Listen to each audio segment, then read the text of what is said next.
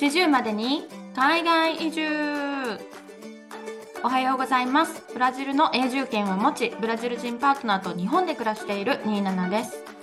カナダ歴2年以上フォトグラファー映画ライター日本語教師としてトロントに暮らすトキエスです。ポッドキャスト40までに海外移住では海外留学や国際結婚を得た27とトキエスが40代までに海外移住を目指して奮闘する姿を海外かぶれ要素たっぷりに毎週ご報告しています、えー、さて第125回目の40までに海外移住です。はいよろしくお願いします。よろしくお願いします。あのちょっと前のエピソードでジャニーズの事務所の、まあ、こう性被害の問題について軽くこうこのポッドキャストでも取り上げさせていただいたじゃないですか。うんうん。うん、でやっぱあの今これ収録しているのが、えっと、7月の8日なんですけど今週ねあの元 King Prince の平野紫耀さんとか、あと元 V6 の三宅健さんとかがあの滝沢さんが作ったこう事務所に所属されるってことが発表されて結構こうソーシャルメディアとかがざわざわざわしてたような気がするんですけどあそうなんや。全然知らんかった。そうなんですよ。なんかそれ結構なんかおしゃれな感じで、うん、あの公開されてなんかこうまず一番最初に三宅健さんがその滝沢さんの事務所に所属されますっていうのがまあなんかこう公開されてで七夕の日にまあその他の2人があの紹介されたんですけどなんかそのえっとその元キンプリの2人があの所属するっていうのが公開された後なんかもう何時間もそのまずファンクラブの ID すら作れないみたいな。えー、問い合わせが殺到しすぎて、なんか ID 作るのに720分待ちみたいな、なんか、なんかそういうのが出たり、あとそもそもその、その事務所、あれ、飛べって読むのかな ?2B って読むのかな？わかんないけど。えー、知ら全然知らんわ。滝沢さんが作った事務所の名前が TOBE で 2B で、まあそのトレーラー、その新面、新しく所属タレントを紹介するときのトレーラーのタイトルもなんか To be continued の To be 何 ?To be でやってるみたい。To be って。うん、そうそうそう。To be って言葉と、まあ多分その飛べっていうなんかこう、飛翔するみたいなこう、多分ダブルミーニングがあるんだと思うんですけど、その、そのトレーラーで、まあなんかその平野さんたちが所属しますってなった後、インスタの、彼らのインスタのフォローもできないみたいな。え？圧倒しすぎて、インスタのフォローすらできないみたいな。エラーが出ちゃうみたいなのが、まあ今日8日なんですけど、昨日7日ベースですごいそのトレンドワード、ツイッターとかのトレンドワードわーってそれで埋まってて、わ、すごいなと思って、すごいやっぱキンプリってめちゃくちゃ人気なんだ、なったんだ。えー、すごいね。そうそうそう、そうらしいんですよ。だからなんか変わってってるし、なんか新しい動きだなと思って、すごく面白いなと思って見てたんですけど。なんかうちもお姉ちゃんがキンプリ好きで。そうだよねお。お姉ちゃんが結構ジャニーズ好きだもん、ね。そうそうそう。うん、で、なんかお姉ちゃんの家行った時とか、結構キンプリのなんか映像とか流してて。あ、そうなんだ。それぐらい結構じゃあががっつり好きな感じ。で、なんか子供も好きみたいな感じ。で子供もなんかキンプリ見て踊ってるみたいな感じ。かわいい。そうそうそう。なんかそれでうち一番すごいなって思ったんが、あの、クレバっていうラッパー、うちらがさ、なんか多分、学生の時にめちゃくちゃ流行った、なんかクレバっていう方が、なんか作詞作曲した歌があって、うん、それのなんかダンスのなんか練習映像みたいながあって。あれ、1番って曲だっけ？違う。1番っていう曲。1番って曲。あれのダンス見たけど、え、なんかめっちゃ BTS みたいと思った。なんか、すごいハイレベルと思って。めっちゃダンス上手なんだよね、キンプリって。私、全然知らなかったんですけど。うん、なんか全然知らんくて、うわ、すごみたいな。なんか昔、V6 が、なんかアクロバティックして。うん、あの、なんかバク転とかね。バク転して、あの時の上すげえってなったのを思い出したって感じ、自分が。そうだよね。いや、でなんか、本当今までのジャニーズとはまたちょっとこう、やりたいことが違う人たちなんだろうなっていう印象はあったけど、でもやっぱりこう、ルックスもいいし、華やかだから、結構うん。規定のジャニーズ路線にはいたじゃん、キンプリって。多分ドラマの主役やったり、なんかそれこそなんか花より団子みたいなやつの続編みたいなのの主役やったりとかさ、あそうなんや。えー。結構だからキラキラ系なんだろうなと思ってたけど、やっぱり違うんだと思って。なんかうちの最初のイメージって、なんかあの、王子様の格好して、マジでディズニーのパレードみたいなイメージに確かに。て、ううんうん。なんかその、ね。うん、ダンスの動画見て、え？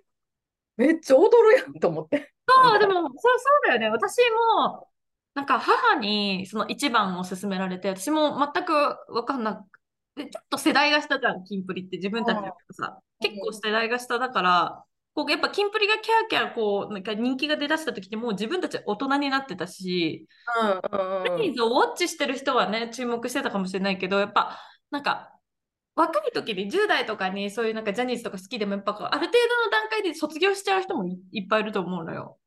うん。で、私はまさにそのパターンで、まあ、10代の時とかカツン、カトゥーン、カツン、うん。カトゥーンみたいな、んうん。とか、かっこいい、赤西くんかっこいい、亀梨くんかっこいいみたいな、あったけど、なんか、まあ、やっぱ大人になるとそういうの、あんまりこう忙しくて全然気にしてなかったから、なんか、キンプリって、あ、もう本当、トキスが言ってくれたみたいな、なんかキラキラ系だな、みたいな、すごい人気だな、ぐらいに思ってたんだけど、やっぱ、その一番とかを見ると、あ、すごいなって思うっていうか、すごい。だからなんかその、うちがすごいと思った時って、なんかちょうどなんか解散すんねんみたいなお姉ちゃんが言っとって、え？はいはいはいはい。はいなみたいなそうだよね。だからみんなが多分もったいないって思ってた解散だったと思うんだけど、こっからどうなってくるさ、なんか、ううんん。ジャニーズを知らんうちらからしてもやっぱすごいって思うから、そりゃ、うんなあ、ファンクラブの番号とかも作られへんわな。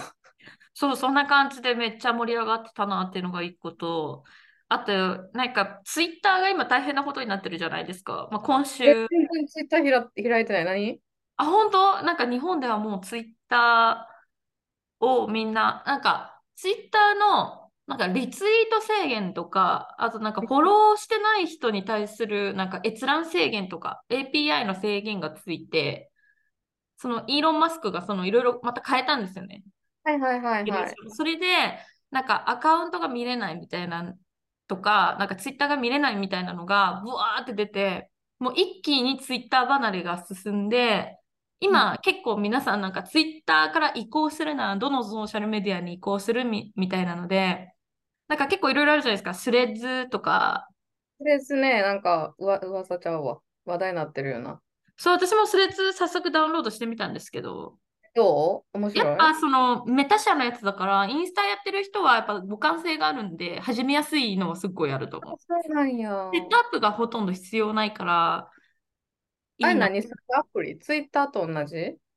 そう、なんか、ツイもうまさにツインスタグラムの会社が出してるツイッターって感じ。うん。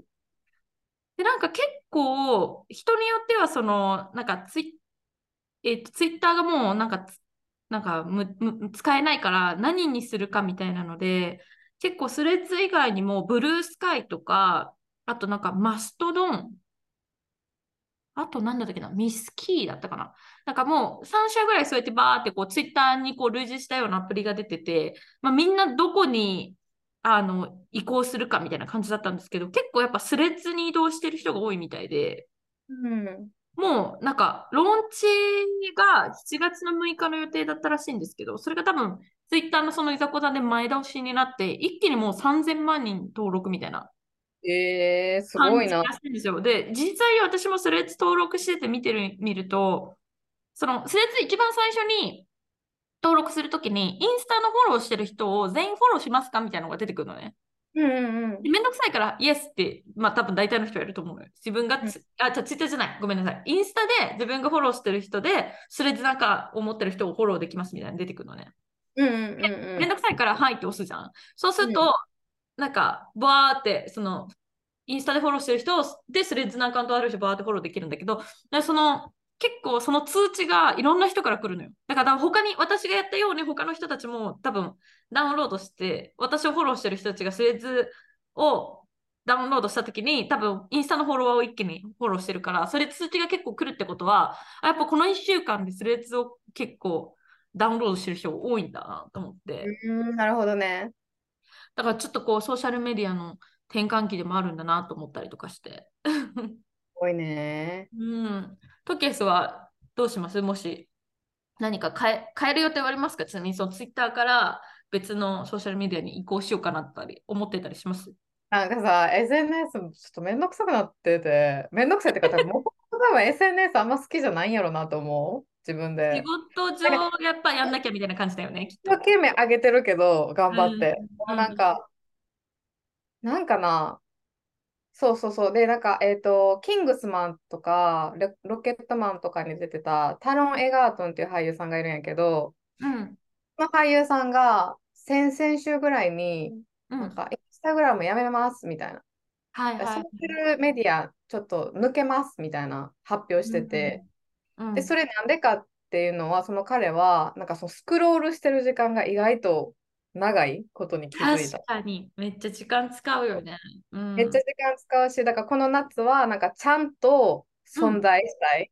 ちゃんと自分をコたいみたいな話をしてて、で、それーを、あの、キャプテンアメリカとかのクリス・エヴァンスが、その、サロン・エガートンのなんか投稿にリ、リツイートみたいな、みたいな感じ、引用して、うん。うん。僕もやめますみたいな。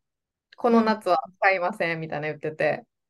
あ、なんか、そうやってやっぱり SNS デトックスではないけど、うんなんかやってる人やっぱ増えるぐらい、やっぱさ、中毒性がむっちゃあると思うね。そうだね。ほんとそうだね。うん。そうそうそう。まあでもうちは、そのやっぱり毎日記事書いてるから、その記事の中に埋め込むのにインスタグラム使ったりとかするから、アカウントは消されへんねんけど、うんあと、そのミニチュア作り出したから、ミニチュアのページ作って、なんかそっちをアップおーあすごいそうそうそう、そういうので使ってるけど、やっぱり、例えばうちミニチュアのページって新しい、めっちゃ新しい、全然多分4投稿ぐらいしかしてなくて、うん。で、誰もあんまりフォローしてない、2人ぐらいしかフォローしてない。うん。で、なんか、えっと、それもなんか、あの、地元のトロントのデザイナーマーケットと、まあ、トロントのなんかそういうでっかい情報うん、のサイトみたいな、その2つだけフォローしてて、そしたらやっぱ関連のところに、まあ、やっぱめっちゃ出てくんねん、なんか、うん。いろいろ。やっぱそこ、スクロールしてて、ちょっと止まったら、それと関連するやつがバンバンバンバン出てくるから、フォローしてなくても。うん。そうね。やっぱ時間を食うようにうん。されてるから、なんかうちの中でうん。あんまり。で、ツイッターもうん。開けば、なんか人の悪口書いてる人とか、人の悪口、あこういうので、なんか私的にツイッターってネガティブエナジーがーうん。なんかすごい、すごいある SNS っていうイメージがすごい強いから、ツイッターも結局仕事でしか使ってないっなるほどね。ていう感じ。そうそうそう。うんだから、まあ、スレッズ、読み方合ってる？スレッズ、多分スレッズで合ってるとも最後に S ついてるから。で、まあ、ダウンロードしてみてもいいいいけど、ちょっと様子見ようかなっていう感じ。うん、そうだね。なんかやっぱりあの、あの、なんだっけ？エド・シーランとかもさ、やっぱこう自分が完全に休暇に入るときに、携帯を3ヶ月オフにしたりとかしたりとかさ、やっぱこう、なんかこう、やっぱソーシャルメディアが、に何かにつながってっちゃうと、やっぱこう、完全にオフになれないそうそうそうそう。完全に何かに集中することができないから、やっぱそれをもうなくしたいっていう気持ちは本当によくわかる。そうやね。なんか難しいよね。私も、じゃあ自分が、私とケースと違ってさ、やっぱこう、ライター業とかやってないから、うんそのインスタとかほぼほぼアップしないし、ツイッターのアカウントは持ってないのよ、むしろ。だだけど、今回そのスレッズをなんでダウンロードしたかっていうと、まあその、ついていけなくなる怖さみたいなのに後押しされて、なんかはいはい、そうね。前も多分ちらっとこのポッドキャストでも話したと思うんですけど、このい世のいろんなメディアとか情報に、これなんか、それ何とか、なんか、あ、全然聞いたことないとか、全くついていけなくなって、後から戻ろうと思っても戻れないところまで行っちゃう自分になるのが怖くて、なんかちょっと必死をこいてる感じはある。でもそれ正解やと思う。うん絶対正解やと思う、その気持ち。なんか、それで、まあまあもう若い子向けやし、もうええわってなっていったら、うん逆になんか、なんていうの、もしかしたら仕事になるチャンスがあるかもしれへんし、そこに。これからの使い方次第みたいな感じだよね、きっとそうね。そうでも逆にそれが使えへんかったら、それだけ使えへんっていうだけでこう省かれるパソコンと一緒でさ、そうそうそう。シニアの方がパソコン使われへんのと一緒でさ、うん。感じでやれていくのが怖いよなと思う。うん。そうなんですよ。だからまあ、ね、ちょっとまあそういう動きがある1週間だなと思って、うん、確かに、確かに、そうね。全然追いかけてなかったわ、私。そうなんですよね。あの、こう、聞いてる方、皆さん、ツイッターのアカウントから何かこう、代替のアプリに移ろうとしてる方は、ちなみに何を選んだんだでしょうね。結構、人によると思うので。まあでも私が見てる限り、ほとんどの日本人はスレッズに移行してる感じがあるああ、そうなんや。んですけど、そうそうそう。でも、なんかそのブルースカイとかマストドンとかは、どうなんだろうな。欧米圏とかの方が載ってるのか、まあその辺ちょっとわかんないんで、もうちょっと動向をウォッチしたいなと思います。ブルースカイね。うん。はい、まあどうなるでしょうね。まあ 1, 1ヶ月ぐらい経ったらちょっとこう、どのアプリが生き残るかある程度見えてくるような気もするんですけどね確。かに、確かに。ちょっと楽しみだなと思います。はーい。はい。ではね、あの、今回のエピソードからちょっと内容をリニューアルしてお届けしたいと思いますので、早速本日も始めてまいります。はい。海外かぶれなミドサー女子が伝える今週の海外ニュース。このコーナーでは日本のメディアではあまり取り扱われない海外のニュースから今の世界の動きをウォッチしていきます。はい。です今週のあの海外ニュースピックピックアップしたのはどんなニュースでしょうか？なんか、私、最近その、まあ、仕事上毎日海外のニュースとかすごいチェックしてるんですけど、最近すごい増えてるのが、うんうん。なんかパフォーマーの人、例えばピンクとか BB レクサとか、まあ、ハリー・スタイルズとかレディー・ガガとかもそうやけど、なんかすごい大物スターがパフォーマンスしてるステージに何か物を投げるっていうのが、うん。今年めっちゃ急増してるっぽくて、うんうんうんうんそれがすごいちょっと問題というか、なんか変なトレンドになってる。へえ、そんな変なトレンドがあるんだ。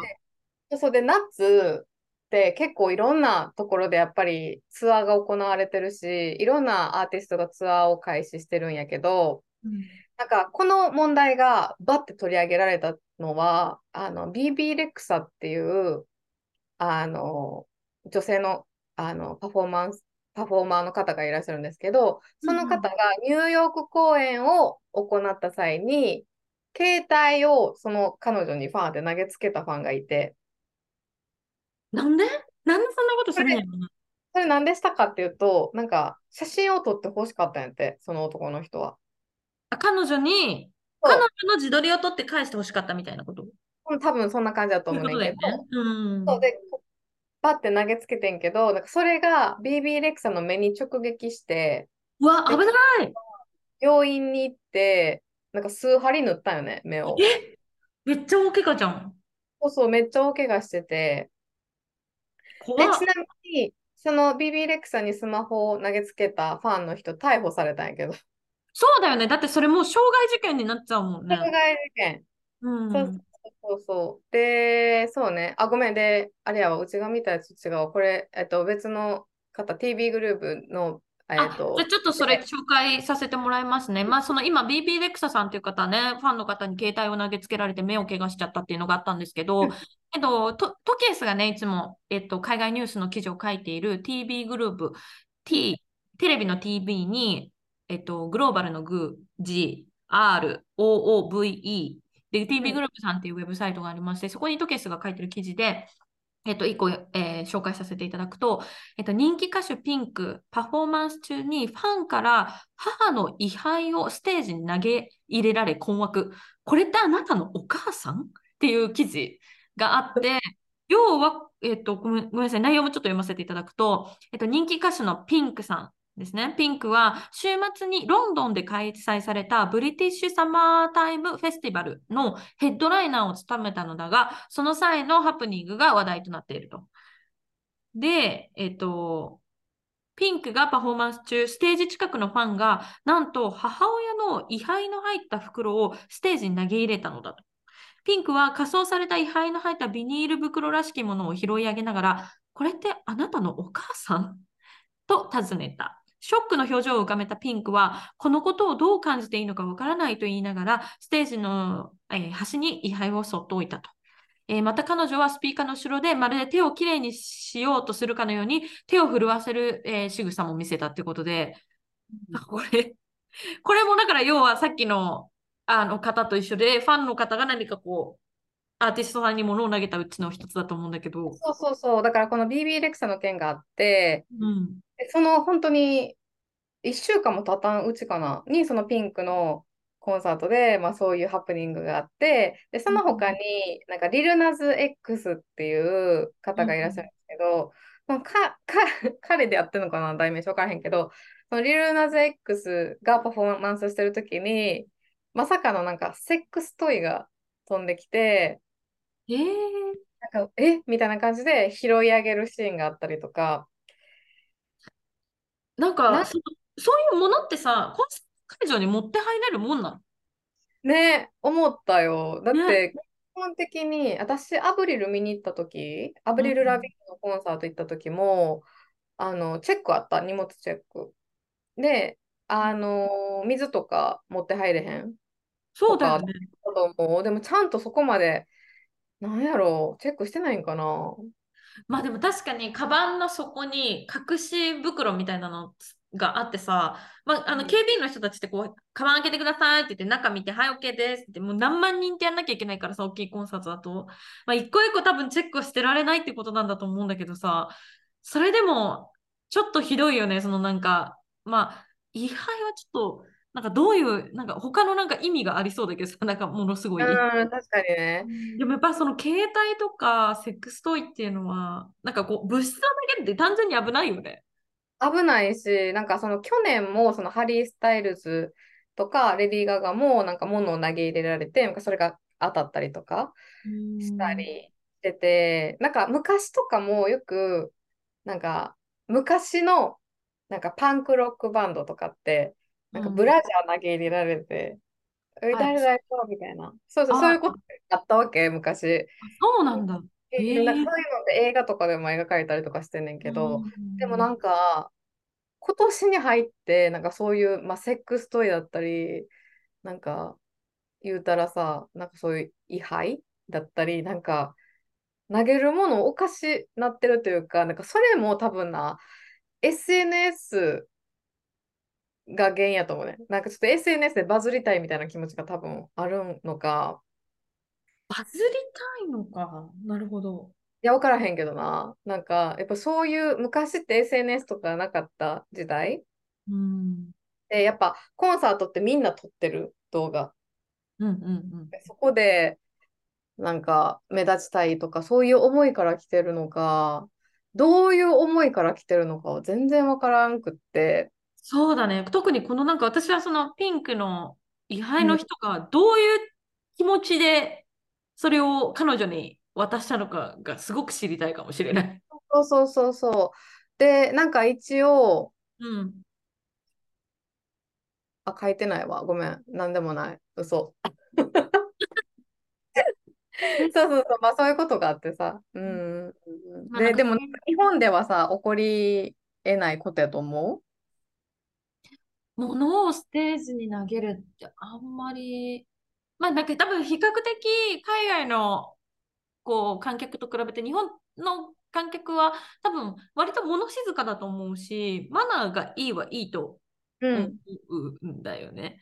うん、でも、そうね、怖いね。なんかこういうトレンドが出るの怖いなと思うし、なんかちょっと前に、あの、まあ、あの歌舞伎の名門の一座のある方が、まあ、一家心中みたいなことをされたじゃないですか。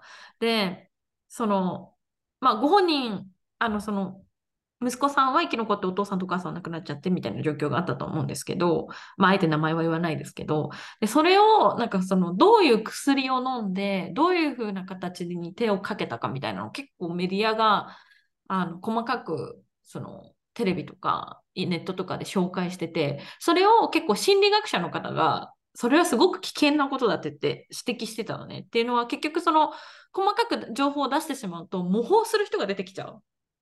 ああ、なるほどね。うん、っていうことをすごい指摘されていて、だから今回のこれも、例えば他の人がその何かこう投げてるのを見て、自分も自分もってただ模倣してる人も多いのかなと思って。多いと思う。実際にこうインスタのリールとかさ、なんかこうショート動画とかでさ、なんか海外アーティストがこう、なんかファンがいる客席に近づいてファンの携帯を取ってあげて、こうなんかセルフィー撮ってあげて返してあげるとか、結構見るじゃん。そういうところから来てるのかなとは思うんだけど。不思議やなと思う。なんか、うん。あとね、K-POP で、うんうんうん。名前忘れたけど、なんか K-POP の、うわ、ちょっと待ってな。あ、これこれこれ。なんか、K-POP の、なんかアイドル、ガールズグループのアイドルで、NMIXX っていうグループがおるんやけど、なんか読み方わからへん。エンミックスだったかな？なんか名前わかんない。私もそれ読み方わかんないんだけど、あの、ソリュンっていうメンバーだけわかる。かわいいと思って。なんかわからへんね。なんかメンバー誰一人知らんねんけど。エンミックスだね。エンミックスで、え？っと、韓国の6人グループ、組グループで、なんか私、この子たちは何でわかるかっていうと、なんか歌がすごいみんな上手なグループみたいな。あ、そうなんや。っていうので有名みたいなえー、なんかそうそう、その人らが、なんかワシントン州シアトルでコンサートを行った時に、なんか赤ちゃんがハイハイでステージに上がっていって、で、メンバーのギュジンっていう人が、なんか親から離れた赤ちゃんをなんか急いで抱き上げて、びっくりした様子見せて赤ちゃん返すみたいな。そもそもそのコンサートに赤子は連れて行っていいの？で、なんか最前列に赤ちゃん連れてってったみたいで。だって音響とかさ、すごいじゃん、最前列だった多分音が。そうで、なんかノイズキャンセリングのヘッドホンつけて、セキュリティ横のベビーカーに乗らの乗せてた。で、ショーのほとんどは眠っていたみたいな感じで、そのお母さんをツイッターで説明しとったんやけど、うん、なんかその赤ちゃんをこう抱っこしてステージに座らせる仕草みたいなのも、まあ、言ったらみんな携帯で撮ってるからさ、あそうだよね。撮ってて、うん、なんかすごい無責任やとか、そうね、なんかメンバーがやっぱりそのファンと交流し始めた時にみんな座席から立って、うん、ステージ上に押し寄せていったから危なかった？うん。だから赤ちゃん連れてったそのお母さんにすごいなんか非難の声がすごい殺到したみたいなのがあったんやけどこれも言うたらさ、うん、アメリカ？ワシントン州シアトルで起こったこと？ちょっと日本の常識だと考えられないよね。まずそのコンサートに赤ちゃんを連れてくっていう多分発想がそもそもないじゃん、ほとんど。ないない。うん、あれと、まあ、何？赤、海外のレベルじゃなくて、もうちょっと幼児ぐらいになって、まあ、その子が、例えばその MX がすごい好きでとかだったらわかるけれど、まだだって多分、それ、MX が何かもわかんないぐらいのレベルじゃん。ハイハイしてるってさ。確かに。そう。で、しかも、最前列っていう、そのすごい危険なところにわざわざ連れてく。まあ、赤ちゃん連れでさ、フェスとか行くのはいいと思うの。野外フェスとかで、その、危険じゃないところで、まあ、自分たちのペースで楽しめるとか、そういうのだったらすごくいいと思うんだけどさ、ちょっとやっぱそこの常識とは外れたやり方だよね。そうそうそう。だからさ、なんかファンも必死なんかなと思って覚えてほしいみたいな。なんか認知されたいみたいな欲望ありそうだよね、確かに。うん、なんか不思議やなと思ってな、それで。そうか。いや、なんか変な、あれですね。変なニュースと思って。なるほど。うん、ね、まあなんか、まあね、日本であんまりこういうニュース聞かないから、でもな、遅れて入ってくるんだよね。だから今後、なんか似たようなことをする人が、日本でも現れかねんなと思うから、やっぱちょっと日本のそういうニュースちょっとウォッチしておきたいし、今しめも込めてそういうことがないようにあってほしいなとはすごい思う。うん、なんか、これさ、もしそれが続いたとして、まあ BB レックスは怪我したけどさ、うん、なんか、そういうのでめっちゃ自分の好きなアーティストとか近くで見れんくなっていくんかなと思っちゃって。ありえるよね。だから。ありえるやん。セキュリティがすごい厳重、なんかすごい厳重で、うん。嫌やな、そういうのって思った。なんか、あれなのかな？このやっぱりこう、コロナ禍で3年間ぐらいさ、こうライブのイベントがすごい少なかったわけじゃん。で、こうやっぱうん。りこう、去年から今年にかけて大体本調子に戻ってきて、まあ今年の夏なんてまさに元通りになっていろんなイベントがこう行われるようになったんだけどさ、もともとルールを守れてた人たちのタガが外れてそうなっちゃったのか、それともコロナ禍でそういうライブとかに行ったことない人が初めて参戦して、どこまでやっていいかの判断がつかなくてそういうことをやっちゃってるのか、どっね、ちだろうなっていうところもあるね。確かに、どうなんやろな。はい。いや、まあ、ちょっと変なニュースだなと思うんですけど、ここね、好きなアーティストさんがこうやって、なんか、きなんだろうな、怪我とかってもう持ってのほかだし、あとはそのセックストイとかも、そのこのリルーナス X さんうん。は、まあなんか、多分うまく対処した、彼は多分、こうなんか、ちゃんとこう、何？う、うまくそれをなんかショーの中でうまく処理してるけれど、人によってはさ、それにすごくショックを受けちゃう人もいいる可能性がある。うん。例えばそのさっきのエンミックスみたいな10代かな ?10 代ぐらいの若い女の子たちのガールズグループのメンバーの子たち、まあ10代、20歳ぐらいか、のメンバーの子たちが、まあ、例えば男性が自分でこうマスターベーションして出したそのゴムで、なんか中に液体が入ってるものを投げつけてくるみたいなことも、だってセックストイを投げつけられちゃうぐらいだからさ、そういうこともうん。言えるわけじゃん。うん。で、うん。なんならそっちの方ができるじゃん。だってさ、ゴムをさ、ポケットに入れといてさ、コンドうん、ー。ムでトイレで行って出して、それをメンバーにつけて投げつけるってこともできちゃうわけじゃん。でもそれってさ、もう、なんか、性加害じゃん、ほとんど。うん、確かに、確かに。そこまで来ちゃうと、もう、何ただの悪ふざけじゃないっていうかさ、うん。っていうところに、今、懸念をしてた、私。いや、ほんまやな。確かに。そこまで考えてなかったけど、怖いな、ちょっとな。いや、起きうると思うので、まあ、ちょっとこう気をつけてね、ニュースを見つつ、こう、節度を守ってね、エンタメを楽しみたいなってところですね。そうね、そうね。はい。そんな感じです。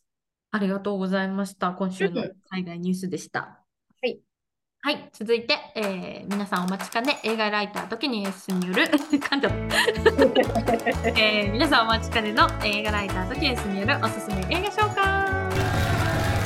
このコーナーでは映画ライターである私とケースが独断と偏見によるおすすめ、おすすめ、噛んじゃった。おすすめ ご紹介していきます。連発するからね、紙ってね。はい、お願いします。はい。えーっと、まあ私、結構ホラー映画をずーっと紹介してきたと思うんですけど、勝手に私の好きなジャンルという理由だけで。で、はい。えっと、これまでも、その、ブラムハウスっていうプロダクションの、うん。あの作品を紹介してきたんですけど、このブラムハウスっていうのが、まあ、インうん。シディアスシリーズとか、パージとか、資料館とか、結構ホラーっていうジャンルをメインに多くのヒット作を生み出してきたところで、で、このブうんラムハウス制作のホラー映画で、まあ、映画好きのお友達からちょっと紹介された映画があったので、それを今回ご紹介できたらなと思うんですけど、タイトルが「カハンの家」。こ、湖畔じゃなくて下半？下半なんだ。下半？なんだ。ちょっと待って、カハン、湖畔湖畔だと湖になっちゃうもんね。あ、湖になっちゃう。そうそうそうそうそう。はい、そうそう下そう。半の家だね。え、これ、湖え畔ーあ、下半だね。すいません、すいません。はい、すみません。はい。で、えっと、まあ、劇場公開されずに、あの、配信のうんみの作品になっちゃってるんですけど、まあ、私も結構ホラー映画好きとはいえ、この作品の名前聞いたことがなくて、うんうん。あまりプロモーションもされてなかったっぽいうん。映画。で、えっと、まあ、このホラー映画って結構よくある設定の作品やし、なんかうんうん。まあその劇場公開されてないっていうことで、あんまり注目はされてなかったんですけど、私的に結構なかなか不気味な、なんかいい味が出てる作品やなと思ったので、まあ紹介できたらと思うんですけど、はい。えっと、まず主人公はジェシカっていうめっちゃ綺麗な奥さんと夫のジョン。うん。この夫婦をメインに描かれてるんですけど、なんかジェシカが夫ジョンとビビアンっていう女性が不倫してることを見つけて、ジョンに。そう、よくないのよ。で、ジョンに証拠写真を突きつけるとこからスタートするんですよ、この物語。わ、不穏ですね。そう、でもなんかジョ、ジェシカは、もう多分何回もされ続けてきたであろう不倫をずっとこらえて、家族のためにずっと我慢してた女性っていう感じ。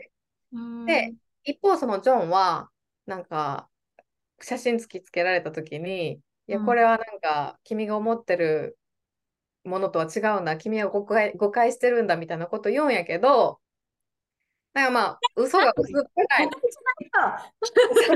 ないのよ。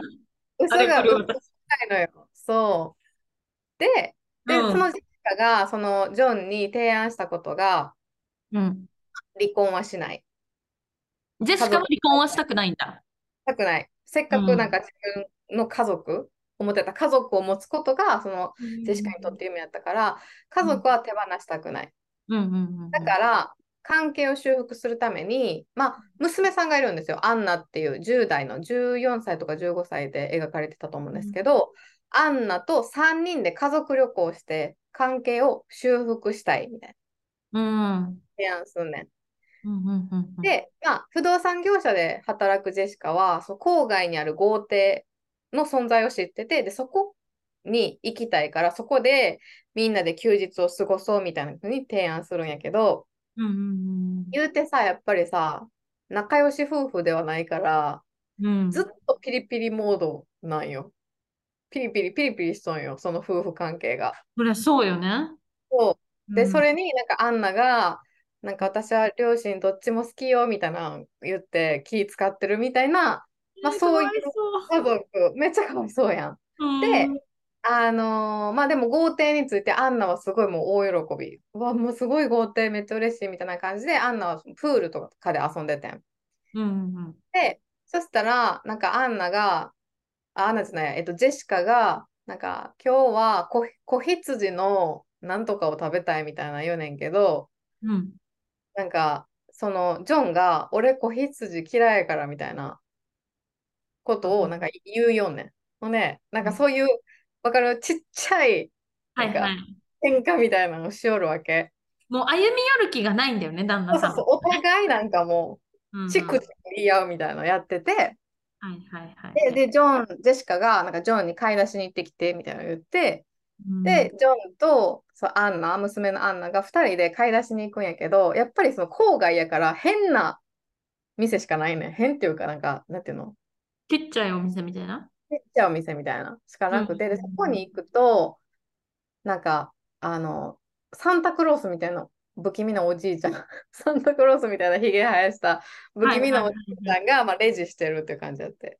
うんうんでそこでまあいろいろ食材とか買ってた時に、アンナはアイザックっていう18歳の少年に声をかけられんねうん。うんん。なんか君見たことないねみたいな。うんうんうんで、まあそうイケメンやし、まあ年上やし、しかもなんか、ああ、なんか僕のなんか元彼女に似てるよ。でも、元カノよりずっと可愛いよみたいなこと言われたから、アンナはすごいアイザックに惹かれていくわけ。ああ、やっぱ10代やから。はいはでい。でまあ、その買い出しが終わって、で、その後に、なんか、あの、まあ、夕食何するかめっちゃ揉めたやんか。で、そうね、食べたくないって言うからね。で、それで揉めてた中に、アイザックが家にピンポンって来て、よかったらご飯一緒に食べませんか？みたいなはいはいはいはい。言ってたんやけど、でも結局、なんかアイザックの家は、なんかそのオーブンが壊れてるから、あの食材を持っていきますので、家に入らせてもらえませんか？みたいな。うんっていうね。でそのアイザックとそのサンタクロースのおじおじいちゃんみたいな2人が、その豪邸の中に入ってみんなで食事するんやけど、その全然知らん人を迎え入れたことで、うんどんどんどんどん家族の関係が崩れていくっていう話になってるんやけど、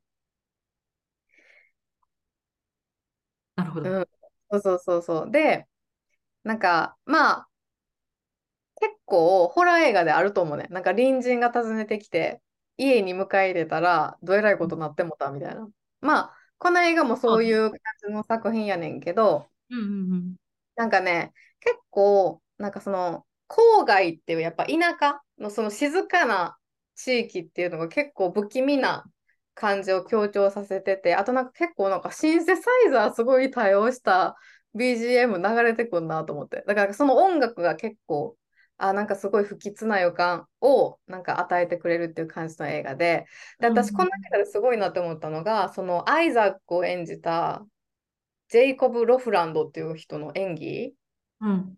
青年やのになんか、すごいなんか、なんていうの？多分この子もともと子役やと思うねんけど、あ、そうなんだ怖かった、めっちゃ怖かった。うん、この子の演技。で、この子めっちゃホラー映画でもっと使われてほしいって思ったら、で、あの、調べてん検索してん、この子のこと、ジェイコブ・ロフド、ロフランドさん。そしたら、あの、ジョーカーの続編に出るらしくて。ああ、そうなんだ。うんうんうん。そう。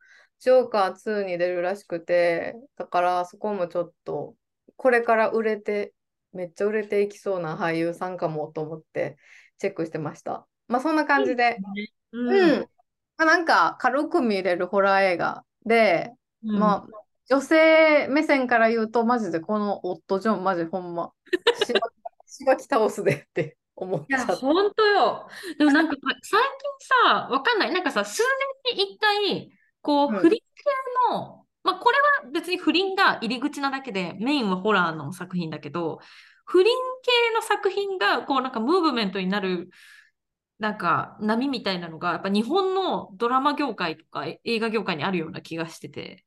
昼顔とか？そうそうそう。で、今年、特に、この前回のクールと今回のクールかな？だけで何本かあるのよ。で、1本すごい話題になったのは、えっと、あなたがしてくれなくてもっていううんドラマで、えっと、主演が奈緒さんっていう方で、まあ、その方が、その永山瑛太さん演じる夫と、まあ、ずっとセックスレスでで職場の上司の人にそれを相談したらその職場の上司その人がえ、えっと、 EXILE じゃなくて彼は何だろう3代目か3代目 J J Soul Brothers のガンちゃんが職場の上司役ででその人の奥さんが田中みな実さんなんだけどうん。そこも奥さんがバリキャリすぎてレスででなんかお互いレス同士がこう惹かれ合ってちょっとなんかこう不倫してっちゃうみたいな作品なのよ。なんで？っていう、この作品はね、終わりが結構、ドラマの終わりが結構いろいろみんなに言われたりしてたんだけど、まあそういうふうにあり、あと、なんか私これ作品は見てないんだけど、なんかリールだけが死ぬほど私に流れてくるやつがあって、うんうんがうん。えっと、えっと、稲森泉さんの主演の作品で、夫婦が壊れる時っていうドラマなんですけど、これ多分前回の今年の4月からのクールのドラマだったんですけど、これもなんかなかなかドロドロしてて、なんか稲森泉さんと、えっと、まあ、旦那さんがいて、で、なんか、あ、そう、吉沢優さんが旦那さんなんだよね。だよね。で、吉沢優さんがすごい若い女の子と不倫しちゃうの。で、うんそれを、なんか、隣人の人とか、自分の職場の同僚とかが、その、二人、不倫してる二人をかくまって、その、稲森さんが夫が不倫してるかもしれないって気づいた時には、周りのみんなが敵かも、みたいな、シチュエーションのドラマなの。なんか怖っ。これなんか韓国ドラマのリメイクらしくて、そうだね、韓国で夫婦の世界として、えーリメイクされた、あ、もともとは、ええーイギリスの BBC の大ヒットドラマ、ジョイ・フォスター、夫のジョージ、私の決断、えー現代がドクター・フォスターを、まあ多分韓国でリメイクして、それをさらに日本でリメイクしたっていう感じなんだけどさ、でこれもなんかなかなか胸くそが悪そうで、稲森泉さんがやっぱすごかったから、すごいなっていうドラマがあったし、あともう一個ね、もう一個死ぬほど私のなんかインスタのリールに流れてくるドラマが、それが、えっと、私がすごい好きな女優さんで、小林涼子さんっていう方がいらっしゃるんですけど、その、うん小林涼子さんの多分、出演作で有名なやつだと多分砂時計とかが有名なのかな？結構昔のドラマで。で、えっと、さ、最近だと、あの、なんだっけ、王様に捧げる薬指だったかな？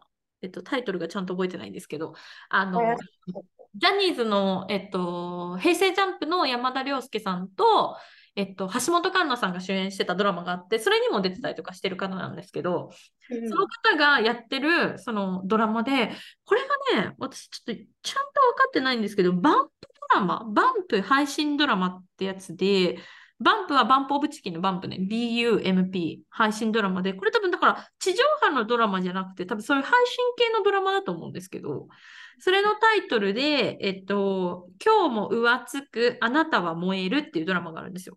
うん。今日も浮つくはもう浮気の浮つくに、あなたは燃えるよ、ファイヤーの燃えるね。で、えっと、これは小林涼子さんと、まあ、旦那さんの人がいて、で、多分ちっちゃいまだ娘さんがいると。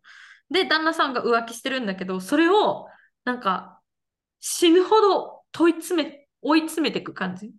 最後。えー、なんか二人の、なんかこう問い詰めるシーンだったり、なんかその夫が、なんか、なんかこう車でそういう行為をしてて浮気相手、そこに乗り込んでったりとか、それを、なんか要所要所で、多分これ配信ドラマだからさ、うまくそうやって切ってうんあげてるんだと思うんだけど、ショートとかに。もうなんか全員の演技がやばすぎて、もうなんかリ。リアルすぎて、わーってなるのよ。いや、だからなんか、わかんない。今なんか不倫ドラマ流行ってんのかねと思って。でもうちそういうなんか不倫されて復讐していくやつめっちゃ好きやで。なんか。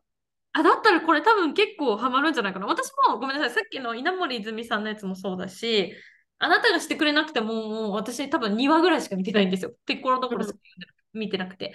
で、この今日の上つかあなたは燃える、もうリールでしか見てないんだけど、みんなコメントで、いや、これリールで公開しすぎて、リール見ればストーリーわかるみたいなぐらい、わーってリール上がってるんですけど、多分時計好きだと思います。結構なんか、なんかその、旦那さんが浮気してる相手の女の子、若い女の子の彼氏となんか共謀して暴いていくみたいな。うわなんかうちあの、ゴーンガールって映画があって、はいはいはい、まあ好きだよね。男の人が見たら震え上がるみたいなはいはいはいはい。映画。あれは私めっちゃ好きで多分3、4回は見た。じゃあちょっとぜひこれ見てみてください。もう私も見てみます。今日もわつくああなたもいるんで、これ主演の小林涼子さんが私結構好きなので、えー、見てみる。多バン分バンプ、で私これ全然知らなかったです。バンプ配信ドラマ。バンプスタジオさんっていう。あれも気になった。そのジョイ・フォスター、夫の事情、私の決断、BBC のうんドラマ、はいはいはいはいはい。アマゾンで見れるっぽいし。あ、いいかもしれない。あ、うんでもこれ、ちょっと待って、このね、今日もお熱く、あなたは燃えるって、あ、全エピソード11話なんですけど、1話1話がめちゃくちゃ短いわ。あ、そうなん？何分ぐらい、うん、1話3分51分とか、分？51秒、3分51秒、3分25秒とか、短いエピソードだと1分50とか。え、これは何？そんなわけないよね。えこれはリールだから短いのかな？それともそれぞれが多分その短さなのかな？そんな短いドラマある？全部11話で、最後の11話ですら8分32秒なんだけど。すごいな。うん。もしかしたらそういうふうに、このなんかバンプっていうアプリみたいよね。バンプそうそう、バンプ1分間の没入体験へって書いてあるから、そういうアプリでそれを目的にしたドラマなのかもしれない。そういうなんか超超ショートのドラマっはいはいはいはいはい。ていうことだと思います。これちょっとすごい興味あるんで、見、見ます、私も。ど。うんうんうぜひ皆さんもおすすめの。まあでもはい最後スカッとしてほしいけどな、不倫系のやつは。もうなんん。か、なんか女の人が買ってほしいね、私は。その不倫系ストーリーで不倫された側が買ってほしいね。そっちがなんか嫌な気持ちになるドラマとかめっちゃ嫌。いや、嫌よね。あ不倫した方が勝つみたいな、そういうのむっちゃ嫌。嫌。嫌だよね。で、あとさ、なんか元さに戻るの私結構嫌かも。なんか不倫されて散々嫌なことがあったのに結局その人と元に戻るみたいな。まあなんかこれネタバレなんですけど、あなたがしてくれましても、あなたがしてくれなくてもがそれだったんですよ。うんうんうん。あ、それがもっと感じの話だったな。そうなんか、そんなにすぐ元さんに戻ったわけじゃないんだけど、もうこれは完全になんか身辺をきれいに不倫バレました。身辺きれいにしました。で、こうなんか、下側同士でくっつくだろうっていう規定路線と思いきや、なんか謎に時間が過ぎて元妻に戻ったみたいなよくわかんない終わりだったのよ。でなんかさ、でも、うん、なんでそれがさ、映画とかドラマとかになんねやろな。なんで？でもこんだけうちらもさ、コントラバーシャルだからさ、トークしちゃうじゃん。やっぱ人を引きつける何かがあるんだよ、不倫ドラマには。確かに。そうやな、確かに確かに。うちもゴーンガール好きや言うてもてるからな。そうそうそうそう。あれなんか、ちょっと見てる方はもしおすすめ、ちょっとだいぶあの過半の家から離れちゃいましたが、おすすめ不倫ドラマありましたら、ぜひシェアしてみていただければと思います。はい、ということで今週の指示までに海外移住はここまで。感想、質問、ご意見はインスタグラムのアカウント、27トケースにて受け付けております。フォローの上ぜひチェックしてみてください。はいよろしくお願いします。はい、では来週金曜日朝8時にまたお会いしましょう。ボンフィナウチ様な。Have a good weekend. ありがとうございました。ました。